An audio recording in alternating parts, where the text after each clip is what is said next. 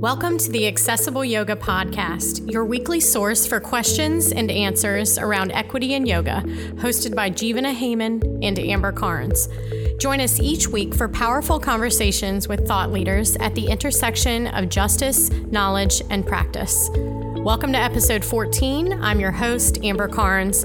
In episode 14, Jivana Heyman sits down with DeJour Jones, a yoga teacher, flight attendant, community advocate, and model. DeJour has worked as a model for Accessible Yoga and is the main model used in Jivana's recent book, Accessible Yoga Poses and Practices for Everybody. DeJour shares about the populations she serves, including incarcerated communities, folks who are formerly sex trafficked, and those facing housing instability. DeJour also shares about her work as a trauma informed yoga teacher and community support member and how she brings intention to her offerings to support the humans in front of her. DeJour speaks in depth about the many types of trauma that we do not regularly consider or choose to ignore. This conversation invites us to consider the trauma in our experience while holding the awareness that everyone else around us also has trauma. Welcome to episode 14. Here we go. Hey, it's Jivana. Uh, thanks for joining us for this episode. I'm so excited to be here with my friend DeJour. Hi, DeJour. Good morning, Jivana. Hi, hi everyone. How are you, DeJour? How are you doing? I'm doing well. I um, am glad to be in my in my place. Yeah, um, in, in, LA. In, in, Los Angeles. Yeah, I was uh, in the house for three days over the weekend, and when I came out yesterday for work, I was pretty amazed at how much smoke was in the air down here, and also ash and eye irritation within the first 20 minutes of being outside. So, um, feeling for the the people that are in the these fire zones right now, sending uh, sending love and comfort to them. That's nice. I know it's rough. I'm just about two hours northwest of you. Yes. Um, and we've had this, you know, similar mm-hmm. smoke in the air. Um, luckily, we're not, we don't have fires right here, but um, we have very often had them. Yes. So I know it's so stressful. It's um, stressful. it is stressful, you know. So, you know, we'll have your bio up, but I wonder if you could just briefly introduce yourself. Well, I actually I want to first introduce you as um, the like you're like the accessible yoga. I don't know what main representative. You're like our main ambassador in the world. Am I? Well, yeah, like your image, you're uh, you're everywhere. You're like all those pictures of Sarit took of you. Yes. You're, like you're the main model in my book. Yes. And, proudly. And yeah. I've seen some of your marketing pieces where one or one or two of my photos were used. That kind of gave me a warm feeling. And then I saw the photo of of of Sunny B and I in Atlanta with um oh god with oh i can't remember octavia's in octavia's studio. One of those shots was up on one of your trainings so i am grateful and a very proud representative of the accessible yoga movement mm, thank you so much DeJour. thanks for everything you do so yeah tell us more about your work because i know well i know now things are strange but yeah. Um, yeah. so prior to the virus uh, I've been teaching yoga in a variety of of programs and places for mostly marginalized people.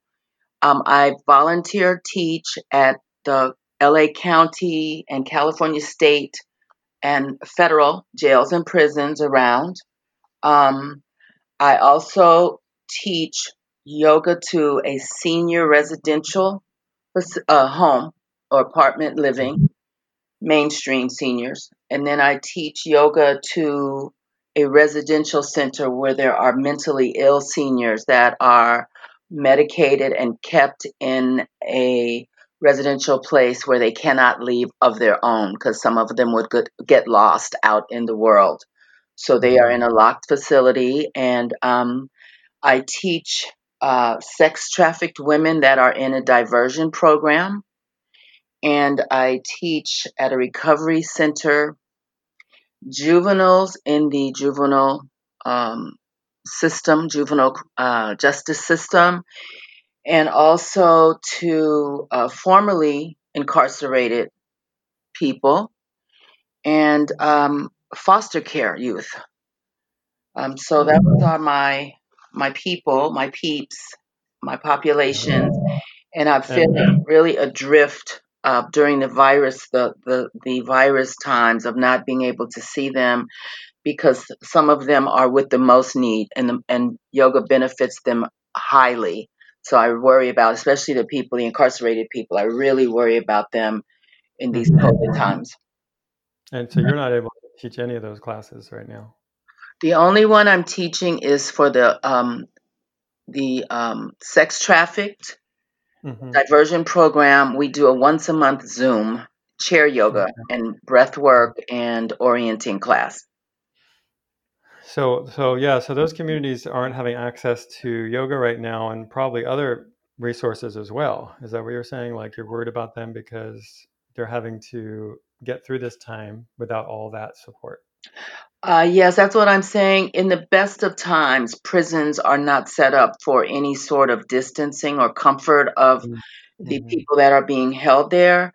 Um, they weren't built to look like spacious accommodations at all.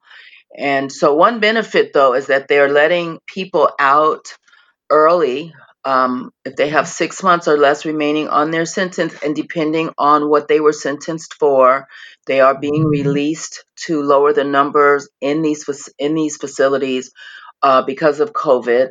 Um, in March, my last face-to-face class with anyone was at the Chino Women's Prison, and the following okay volunteers, vendors, and uh, contractors were allowed in until the third week of March. Perhaps 3 mm-hmm. weeks prior to that, family visitations had been already cut off.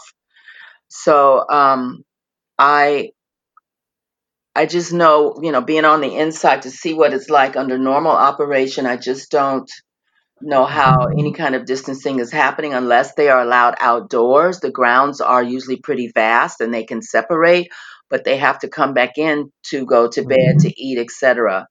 And sometimes these places go into a lockdown because of something happening where they everyone has to stay indoors and it could be mm-hmm. days on end where they even take their meals inside the, the rooms or the cells that they live in. Um, so it's mm-hmm. it's worrisome for me. And um, you know, the virus has to clearly be brought in by someone. And so more than likely it was one of the staff members. There's a Chino's men's prison nearby that um, some of the employees work at both locations, and eventually the virus got over to the men's prison too, and by clearly a staff or officer. Hmm. So it's very troubling for me to think about them, um, yeah. you know, in the best of times, you know. Yeah. So, so I know that you're not teaching there right now, but I wonder if you could talk about it. You know, just I think it could be helpful. You know, I, I'm personally really interested in you know what what is trauma informed teaching and and um, I know that's something you're that you teach about. Uh, yeah. Can you explain a little bit what that means? Because I, I feel like that phrase is overused, honestly.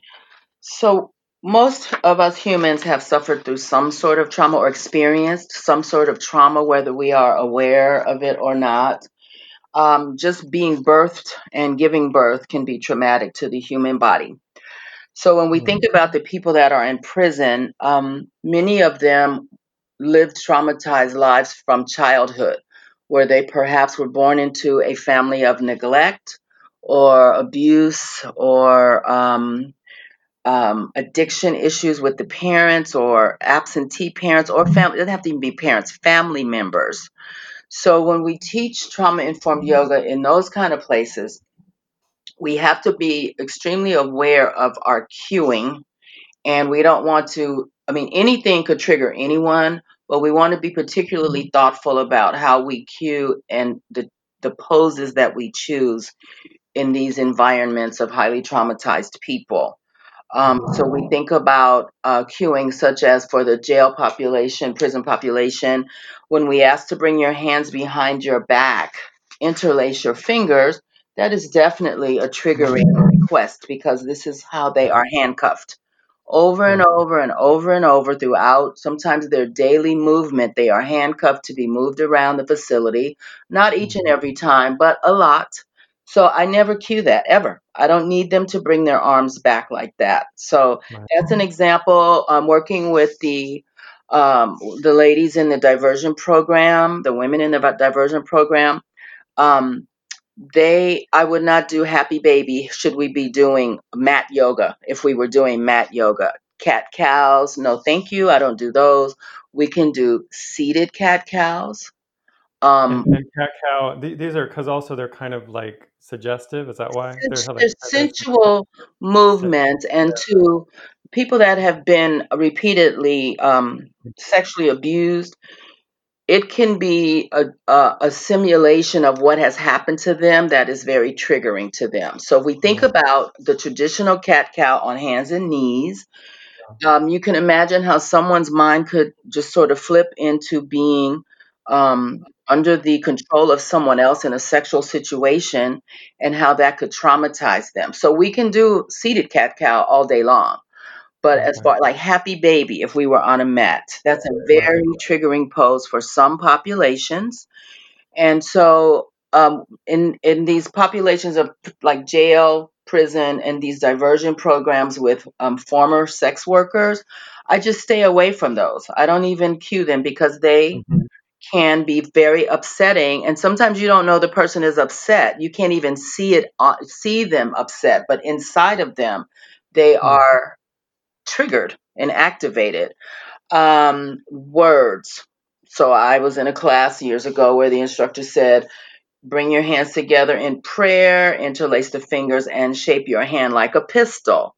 So in a Mhm. jail or prison, I would never, ever reference any gun at all. Right. Um, many of them have been harmed by guns. Many of them might could be in there because of gun usage.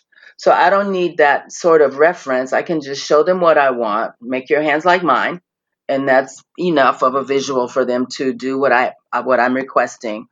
Um, down dog, especially in a men's facility, very if I'm moving very quickly from tabletop pose to down dog to forward bend to standing, very quickly.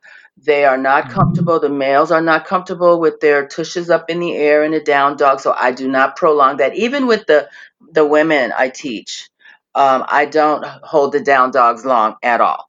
Um, Mhm. referencing, so jumping over to homeless or unhoused populations, which I've taught, referencing, so there were times in my teaching where I'd say, while you're at home watching television, move your body in your Mm. chair or in your bed while you're watching television at home. The unhoused people are clearly without a home. So I stopped referencing that um, when I'm in that particular population because I do teach unhoused people from or before from time to time. Talking you could generalize that, I would think, like to just be more sensitive to the background of people that you're with and realize you don't know. You don't know people's stories. Correct. You might assume you're teaching in a studio uh, that you might assume someone isn't homeless and they might be, correct. right? You don't know. We don't know, and so it's um, also with the children in the foster system. Same thing, you know, when you're at home, blah, blah, blah, when you're with your family, blah, blah, blah. They've been separated for whatever reason. So we don't want to trigger that memory of, oh, my mom, I want to be with my dad, or I wish my family would come and get me from here. I've had the kids in juvenile hall ask to take them home with me because they don't want to, didn't want to be there.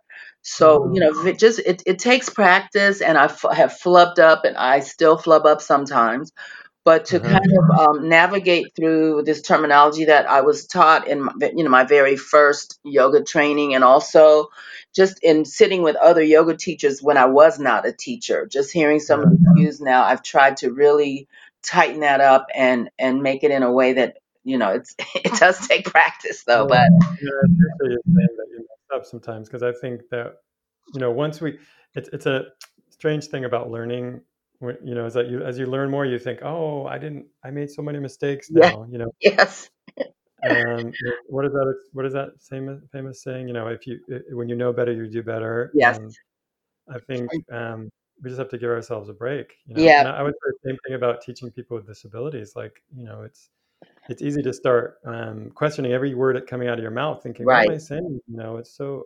But you just you do your best. Yes, do your best. And you know, sometimes I've I've claimed that I said that did not come out very well. Let me try Right. it again, and I just own it and say it a different way and keep on moving. You know, Yes. um, so we Right, and don't right because that's the th- thing. It's like you can you can say I made a mistake. Oh, sorry, I didn't mean to say it that way. I should have said Yeah. it like this. Move on. Just Yeah. like move on. It's okay. I wanted to, if it's okay, touch just touch on some different kind of traumas that we may not think about. Um, Mhm. poverty and Mm. being poor is definitely traumatic. Yeah. Um, school and community violence, the loss of a parent or significant other, um, institutional trauma, so trauma in prisons, jails, senior homes. Just to have to be placed into a senior home has got to be traumatizing to that senior Yeah. and the family too, because you know it's, it's a whole different phase of life. Um, we think about institutional trauma, so police have their trauma, and then those of us that deal with them have our trauma about police. Right. Military. Military Mhm. people have a lot of trauma, and then there's like a secondary vein of trauma with um, um, sexual abuse in the military. So that's a whole other talk. Yeah. Um, catastrophic accidents like tsunamis and earthquakes and hurricanes, cults, um, Cults. gentrification, displacement, and refugees, multi generational and ancestral trauma, adoption and being in the foster care system, food insecurity, Right. um, being and you this, said we said ancestral. Do you mean like race-based trauma, like what Dr. Gail um, Parker talks yes, about? The- and I have her on my little book list. I'm going to share with our group, um, our listeners. But yes, that's exactly what I mean. We're carrying around the trauma, all of us, not just the black people, of Uh-huh. being part of a system of abuse and terrorism from 400 years ago when this country was being put together. So, Yeah. you know, it takes a strong person to turn off any emotions about owning other humans. Hmm. Um, I have here, this was, I, this talk I did um, a couple months ago, but on my list is trauma from fire. From fire, Mhm. and that's what we're witnessing now in Los in California. So not just being the victim, your house is burned to the ground, but the neighbors seeing the animals fleeing, the smoke in the air way down here, and the news, the photos, the pictures on the news. It's very traumatizing to think that whole swaths of land are being leveled from fire and people that live there. You know, and so it's it's not just the people that are involved directly with the fires. It it ripples out to the rest of us if we have any humanity. And then let's see, a couple more. Um, I like accidents that. I like that whole humanity. Though. I like that. Yeah, you know, you can't. I, it would take a, a, a, strong will to not feel anything. Oh, they're having a fire. Oh, I kept last night when I was on the plane looking out the window to see if I could see any fire on the Mm. ground, but we were. I was not in. We were not in the right position, or I was on on the wrong side. But and just talk about that for a minute? Like, how about your work? You know, I mean, can we talk about your um, other work uh, as a flight attendant? Because I have to say, there must be some trauma working with the public. Like, people are so, I think, kind of abusive to they are. service providers. Yeah, Yeah. they are. Um, unfortunately, we get used to it, and it trains you to control your reactions, which can be beneficial. Uh, hopefully, you let it out in another way, in a different environment. But right now, um, my biggest fight is the people that don't believe in wearing masks for whatever reason. hmm I can count on most of my flights of me having a detractor or two and having to deal with them repeatedly during the flight about bringing their mask over their nose and mouth, covering up their nose. The nose gets left out. I don't understand. Yeah. Uh, it it creates, you know, and we are um, empowered to deal with it. So it it creates a little tiny bit of confrontation when you have to keep asking the person over and over, and they'll tell you that they're eating, and it's like you are not eating. If you were eating, I wouldn't be bothering you. Like so, they'll make up stuff, We're supposed to ask them three times, and we elevate it to the pilots to take it up to corporate security while we're flying. Turns into a whole thing. They get met at the gate. I would be humiliated and embarrassed of my behavior. They sign agreements to wear the mask while they're flying. Three different mm-hmm. affirmations they have to click through to get to the, the ticket purchase. Mm-hmm. And then a zillion announcements. And then they still show up inside and think that they're just going to do what they want. And the pressure is from the other passengers watching how we react and what we do because Delta's made them a set of promises to make them feel safe flying with us, to come back to flying because we do this, we do that, we do this, we do this, cleaning cleaning more than ever, changing all the filters more than the manufacturers recommend, all these promises. So the people mm-hmm. around, if we don't do anything, they will definitely write a letter. When we do what we're supposed to do, they definitely write a letter about that, how great the crew was. They did, you know. So well, you're really a hard place. I mean, it seems like that's why I mention it with trauma because it feels traumatic to always have to be the, the enforcer and also the supporter and yeah dealing with difficult people all the time. I mean, it's it's really it's the new part of my job that I absolutely hate. Hmm. Um, but I chose to continue to work. Hmm? Thank you for doing that, though. Yeah, I, you know, I I need to be there, and people need to get around, and so I do. I just do it, and I've gotten really tough skinned in a very short time uh, because usually you don't want to fight with the passengers because inevitably their letter will come in, then you have to explain what happened, and just depending on the manager, you know, depending on the outcome. But in this mask thing, the CEO has empowered the flight attendants to do what we have to do. And other than landing the plane, we don't do that unless it's a physical altercation.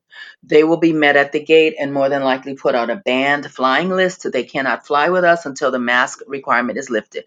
And he's so mm-hmm. serious about this that he doesn't care about lost revenue because the more people will show up because they feel safe to be with us versus the few that go on that list. We're probably near 300 on the list, which is not a lot considering how many people move around daily, which is still not a lot, but 300 is a very low number.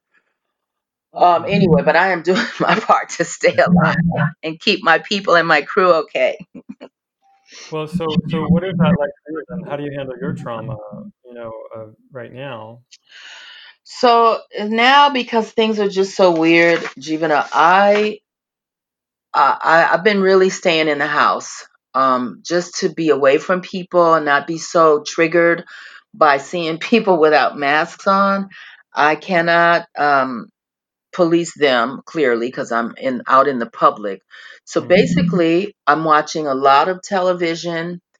I am um, on watching a lot of events on Eventbrite that are dealing with all sorts of things, uh, racial stuff, social justice stuff. These just these different groups I've come across that are having events online and it's been for me very um a very educating time. What i mean by that is because there's so many events going on on the internet because everyone has quote pivoted um i've been using this as a time to learn to learn and listen to these these thought leaders about you know as i said social justice race-based justice etc um sleeping more i mean i just stay in the house pretty much. Um, and I've gotten used to that. The first month it was really hard. I think I had a little depression because it just was hard to adapt to that new way of being indoors when we were when we were asked to to shelter in place.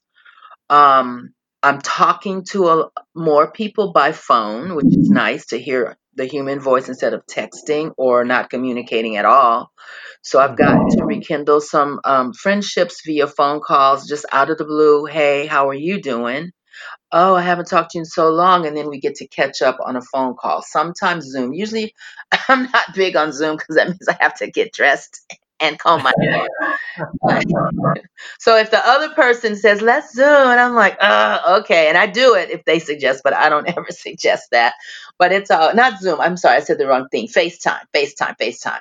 Okay. Um, but anyway, um, reading and just, you know, studying and uh, ta- I've taken quite a few online yoga classes, which has been fun to take classes excuse me, from teachers that are not in my neck of the woods. but that I admire or like how they what they're saying in their marketing. Um, so that has been fun. Um, okay. Well, it sounds like you're making the most of it. I I'm trying to. Prepare yourself. Yep. Yeah. All right. So what were you saying? You were. I interrupted you. Talk about flying, but you were going through and talking about different kinds of um, trauma, like different types of trauma that you can have from all different aspects of our lives. You know, it could be race-based trauma, it could be um, from fires. You talked about all that. So it, it seems like, and I think you start out by saying that you know we all have some kind of trauma, and so it feels like a lot of these ideas are universal that need to be in all yoga classes, not just in special classes teaching like in incarcerated populations, for example, but really for for all of us. Yeah, it's it's kind of unfortunate that all of these teacher trainings that are out there, even pre virus, that very mm-hmm. few of them discussed trauma or taught or had a module about trauma. It has gotten better since, let's say, even five years ago. But I think we want to keep yoga pretty and we don't want to have that heavy talk or, oh, that's, I don't want to think about that, you know, because it's uncomfortable for me. But it, we cannot heal unless we address what it, it is or what it could be. And so, you know, mm-hmm. you probably had the same thing too, where people say, Oh, no, I've never had any trauma. And just hearing a car backfire startled you. Mm-hmm. And that's a little trauma, just a little bit. You know, and if you hear screeching brakes, screeching brakes, screeching brakes, even without a crash boom, that is startling to the nervous system. You know, and I'm usually my heart starts to race. I'm looking around to see where it is. Am I part of it? Um, so it's uh, you know, it is a part of the human experience and if we just look around and especially this list that I put together, uh, I talked uh, last month with the global I had a talk about trauma informed yoga, um, trauma informed yoga therapy with the global yoga therapy day last right. month. So I did a deep dive into a little more research um, regarding trauma. I wanted to touch on quickly, if it's okay, about um, the different kinds of trauma. Mm-hmm. So we have chronic trauma, which is repeated pro and prolonged, um, such as some sort of abuse, direct or indirect. Um, it can occur when a person is subject to multiple traumatic situations, like combat service, in an ongoing abusive, relationship, we have complex trauma, which is an exposure to varied and multiple traumatic events. Um, and often they're invasive and interpersonal. Um, and then we have, where is that note? Uh, we have, um, mm, I don't want to shuffle the papers in the microphone, but because I hate when I hear that when I'm on. Uh, anyway, so we'll just start with those two for now. But so there's different kinds of trauma. Some are just a one time thing, and some of them are recurring. Um, so, you know, like even sometimes I have good memories with certain music and then sometimes a bad patch the music was uh, it was popular in a bad patch and it takes me right back to that to that bad patch. So it's very, um, you know, it's in what what Bessel van der Kolk says, which I'll talk about him in a little bit as far as the book list goes. Is the the issues, um, the body keeps the score. I was going to say something that um, our other teacher, oh, her name escapes me. The issues are in our tissues. Oh, Nikki Myers. Yeah, uh, yeah, but the body keeps the score about you know the trauma and um, so, you know, we have to do things. I think too a lot of um shaking of the body on purpose dissipates. You just went away for a second. Say that again. I said one of the practices that's good to help dissipate a little bit of anxiety um, from a traumatic thought is just the shaking limbs motion, shaking uh-huh. arms and legs, whether you're seated or laying on laying down, to just help to move some of that um, that anxiety or, or activation energy out, like loosen it up and let it let it out is the shaking limbs practice, which I mm-hmm. actually do that a lot in um in in some of my chair class, like just shake arms and legs for no, you know, I don't explain the whole traumatic thing necessarily every time, but um, it does help dissipate. I found my other thing. The acute trauma is a single incident. That's what I was looking for. The acute trauma. Oh, okay. Right. So um, that is, you know, we all carry something. You know, I can think of a few people in my past that trigger me when I think about, like, uh, you know. And if I knew better then, I would have done better then, like you said earlier. Um, Yeah. but I think we always have to try to find a way to address our traumas and work with them because burying them inside of us definitely they're they're not going to go away. And they will come out in in various ways like substance abuse or self-medication or Mhm. you know different um non non-useful habits etc um so So, so yeah. that's how I mean yoga can help in a way, in that it's not that yoga is going to um, reverse the trauma or get rid of it, but it can give us coping mechanisms for when uh, we get triggered or upset, yeah right? Because more tools, you know, that that are healthy, some healthy tools some healthy tools begin to integrate into our lives. Is that right? that's correct yeah and so yes so when i'm teaching the um sex trafficked population and the prison population, I teach them how to resource themselves so that no matter where they are, and I want to talk about what triggers or activations are so our audience understands, but no matter where they are, they have tools that can help to reground them. And Hmm. I usually really talk up about the breath because the breath is wherever you are. Sometimes Mhm. in these places, you don't have the things you need nearby or at all. So we, we rely on visualization as well as the breath. So what I want to say Mhm. about um, triggers or activations, they're Mhm. psychological responses outside of our control that remind us of past trauma. Triggers can put you in a state of distress that can happen from fleeting thoughts, which I mentioned, music, and locations. And those are called traumatic imprints.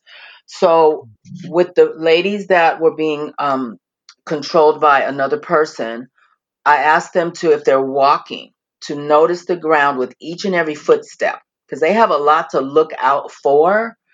They're, the the person controlling them is usually watching them and seeing what they're doing, and then their potential. Um, I just call them rapists, but the potential customer, but they're rapists. They're paying to do a rape. The Mhm. potential customer, they're watching out for a, cr- you know, an unstable potential customer. They're watching out for customers because they have a quota to make from the person controlling them. So they are hyper vigilant about a lot of things when they're out, if they're walking, if they're out. So I asked them, look around for something that brings a little window of peace, like a flower. Um, you might not be able, like I used, then I use reference of my cat. Um, I have a picture of my cat in my phone. If I have the opportunity, if I start to feel activated personally, I would pull out my phone and look at that picture and it would calm me. So we may not be able, we may not have time or opportunity to, or the phone, you know, in the prison or jail to look at an image so you can imagine it can be real or imagine these resources. So you think about how loving you felt with your grandma or how loving you felt with the neighbor lady, and you try to call in that feeling in order to kind of uh, dissipate the trigger or the ang- the um the activation. Um, it can be um, if you're in a place where you have a stuffed animal, a piece of clothing from someone that means something, you touching that or even thinking about that can help to bring a little sense of calmness. So we, we so I teach about, you know, using imagination as a tool to reset the nervous system if you don't have access to a physical thing. So I talk Mhm. about my crystals, my rose quartz. I like holding one piece in my hand and it brings me a calm. And Mhm. um, if I don't have the quartz with me, I think about the rough feeling, and I prefer my rocks unfinished and raw because I like the rough, the rough feeling. Uh-huh. Um, for some of us, malas are very calming. So we have access, we've seen a lot of yoga students with malas on their mat when they're taking their yoga practice. Um, if you have real photos. Hmm? I said those are good ideas. What was the other one you had? If you have a real photo of someone, a, a hard copy photo, yeah, to to touch it, not just look at it, but then you can touch it, and um, fond memories, good memories of a time when things were better or happier, um, and just you know using using these kind of tools. Also in the um, in the prisons, I talk about the breath as an ever present tool. So we know that the breath helps to regulate our nervous system in times of stress. It might not take care of what's stressing you and, and, uh, and removing what's stressing you, but it will help you to deal with it a little bit better or to respond. I had one of my ladies, I'm jumping back to the to the diversion program after I've only I only go once a month, but I had gone I was there the second month of last year. And one of the young ladies that was there the first time I went, she said, Miss, I got myself into a jam and all I could hear was your voice telling me to breathe. Oh, wow. And that almost made me cry because yeah, sometimes they look when we're in person like they don't want to be there and they have to be, they don't have to come to my class, but they have to do so many uh, groups in a, an X amount of time per the court order. So sometimes you can tell, you know, you're getting rolling eyes. Sometimes it's kind of funny, mm. but anyway, um, but she told me that, and that to me was the most important part because now her peers are hearing, oh, she was in a jam, she used her breath. Maybe I should try that. Won't fix what's going on, but it'll give you a moment to think of what should I do? What can I do? How can I get away from this jam if it's a physical threat? You know, so that made my day. Um, but can I say, it seems to me like you're, I mean, you're really just teaching yoga. Like that, that's like the essence of the practice to me is that, you know, we often think about yoga is controlling the mind, but really it's just about like, you know, making peace with our mind and, and not like, I think, well, maybe you could explain it better, but it seems like in trauma, what happens is we get it triggered and then we have a bunch of like even physiological reactions to something that may not be actually happening right now. It's like PTSD, right? It's like. It's like the memory causes a physical reaction or an emotional reaction that isn't based on the actual situation. Correct. Um, like a stress response and stuff like that.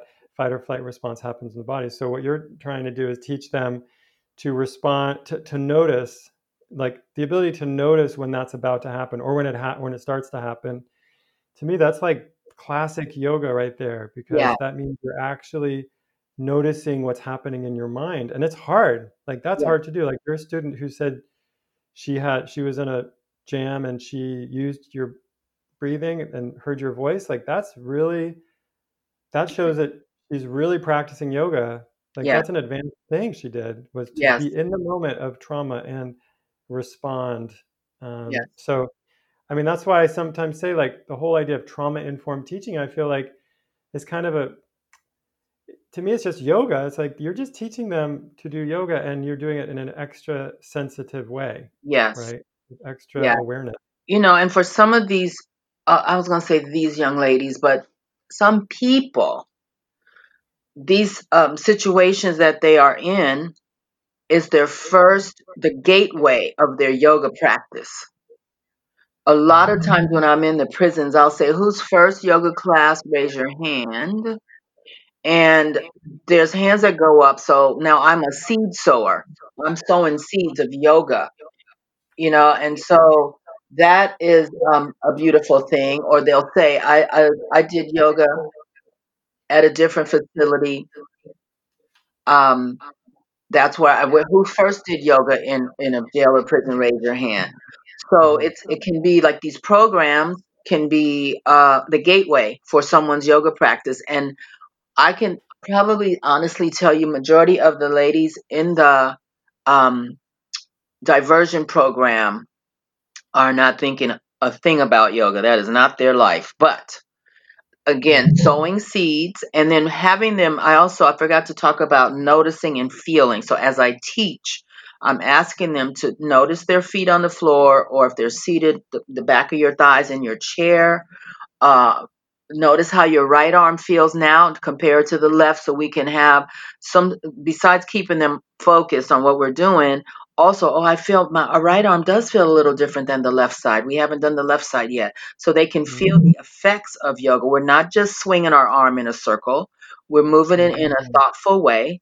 And mm-hmm. this is how yoga feels. Notice your breath right now. How does it feel compared to when we first started and not for them to answer out loud. I invite them to speak out loud if they want to. Sometimes they're shy to talk about that, but if you want to say it out loud, say it out loud and some do, you know. So it's um it's a different mm-hmm. way of being and for them and so I am grateful that, you know, they even try stuff when they're on their own.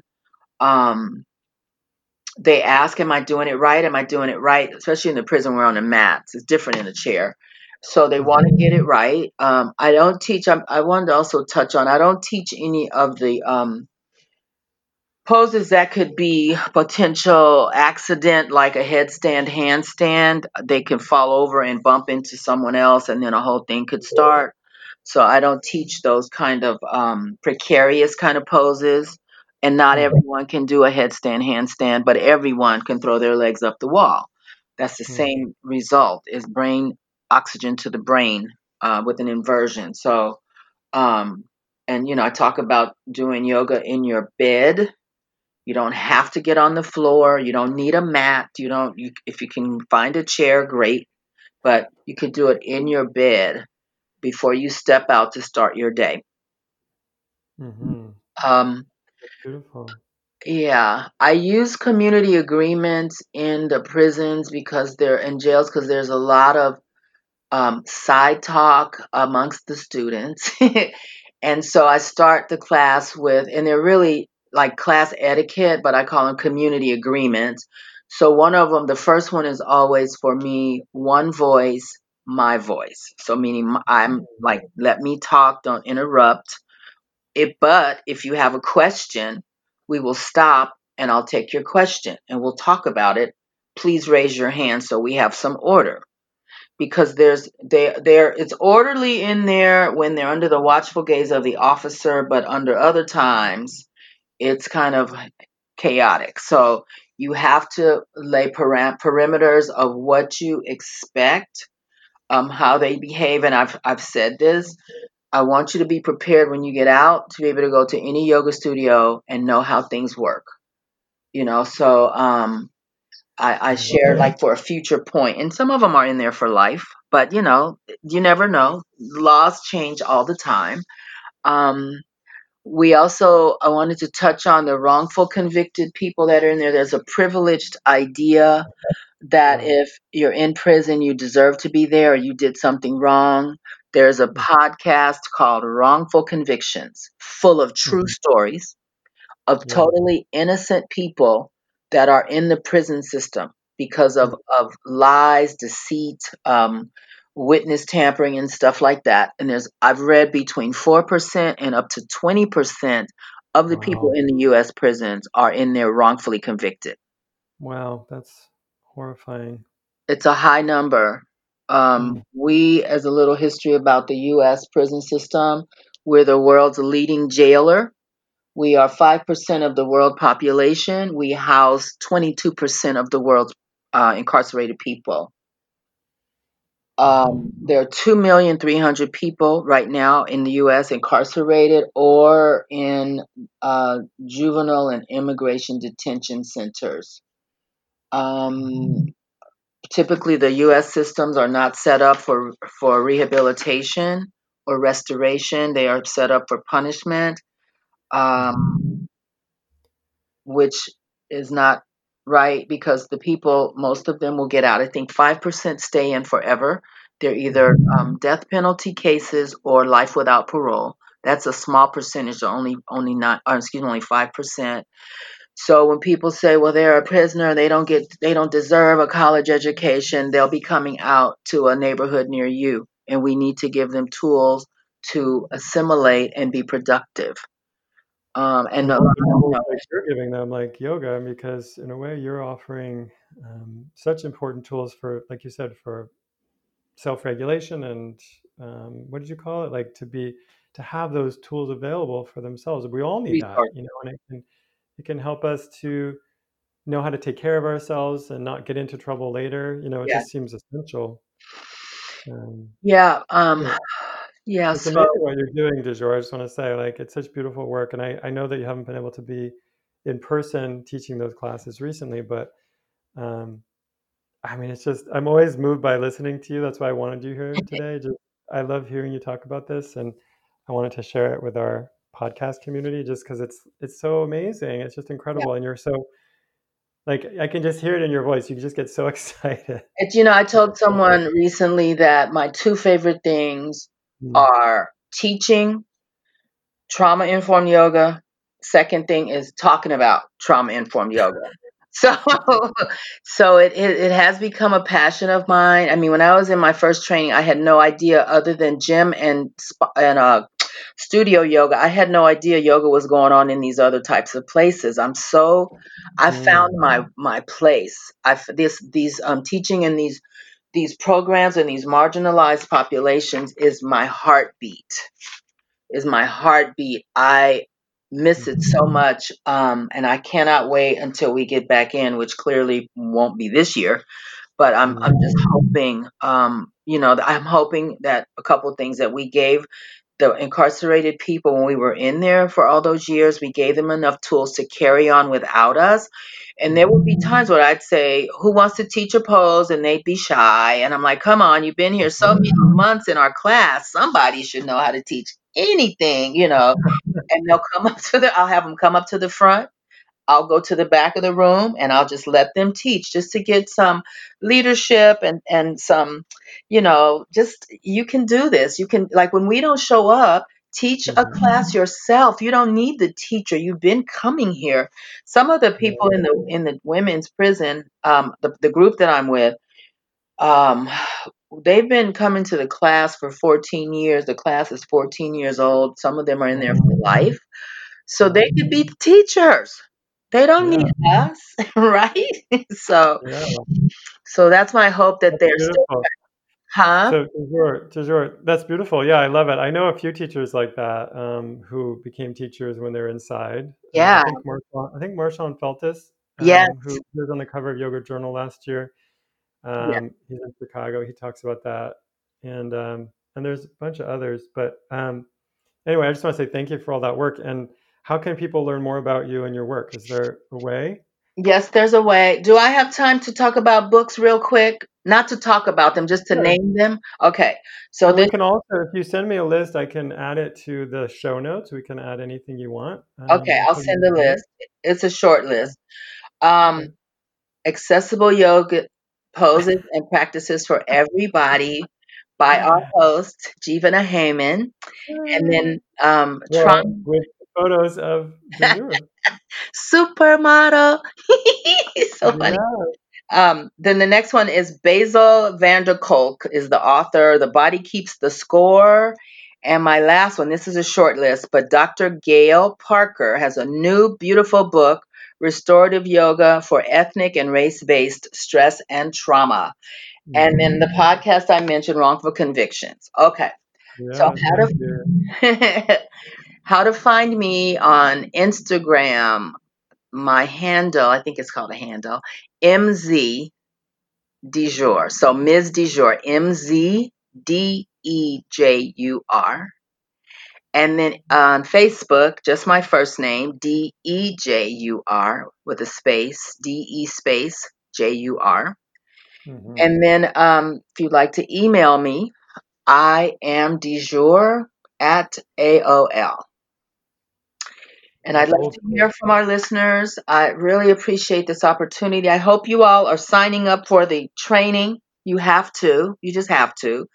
Yoga teachers take your teaching to the next level. Learn how. My training. I don't yeah. yes, your training. Accessible so nice. yoga training will up level your teaching skills so that you don't freak out when someone different shows up to your class, whether it be Zoom or brick and mortar um, that you don't have a freak out and not know what to do with them. And we sense when we have, when we are the, the uh, recipient of a freak out, and we may not feel welcome to come back. So you got to get those tools, learn what they are, get the book, sign up for the, the training program, and stay um, involved with the yoga. The yoga for uprising yoga too, right? Uprising yoga. Uprising training. yoga as well with Jill Scott. If Jill, excuse me, Jill Scott. That's the singer. Jill Luis Ippolito. Uprising yoga. Um, and then prison yoga and meditation is another group that I teach with. Uh, and I would honestly say that once things get back to whatever the new normal is, there's going to be a lot of yoga opportunities to help us heal from this trauma of being under COVID times and losing mm-hmm. family members and friends left and right, and under these political times of just the, the trauma that we're going through from that, these racial times of the trauma yeah. from that. Um, there's going to be a lot of opportunity for yoga teachers and therapists and other therapists, not just yoga therapists, for work next year. I believe that's my prediction. So get ready for new new jobs and new opportunities. Jivana, thank you so much for inviting me to talk today with to your listeners. I really appreciate it, and I'm honored that you asked me. And I love you very much. And I appreciate your promotion of me whenever you can. I, I love that. Thank you so much. yeah, well, thank you. I love you too, DeJour, and I really I appreciate everything you do. Thanks for being here today and, and teaching us. That was amazing. I uh, hope I get to see you in person sometime. I hope but that too. This year. This well, next year maybe. So It'll anyway, thanks for being here though, and, and take care. Okay. I love you. Thank you. Okay, bye. Bye. Thanks for joining us for another week of the Accessible Yoga Podcast. You can check out everything we're doing and get show notes for the podcast over at www.accessibleyogatraining.com. You'll find the podcast where you can subscribe. We'd really appreciate it if you subscribe or if you leave us a review. The reviews are awesome and they really help us understand how we can make it better, what you like, what you don't, what's working, what's not. So please leave us a review wherever you get your podcasts and you can subscribe there too. And please visit accessibleyogatraining.com where you can jump on our waitlist for the next accessible yoga training course starting in January and also get information about our other upcoming courses and everything that we offer. Thanks for listening to the podcast. We'll see you next time.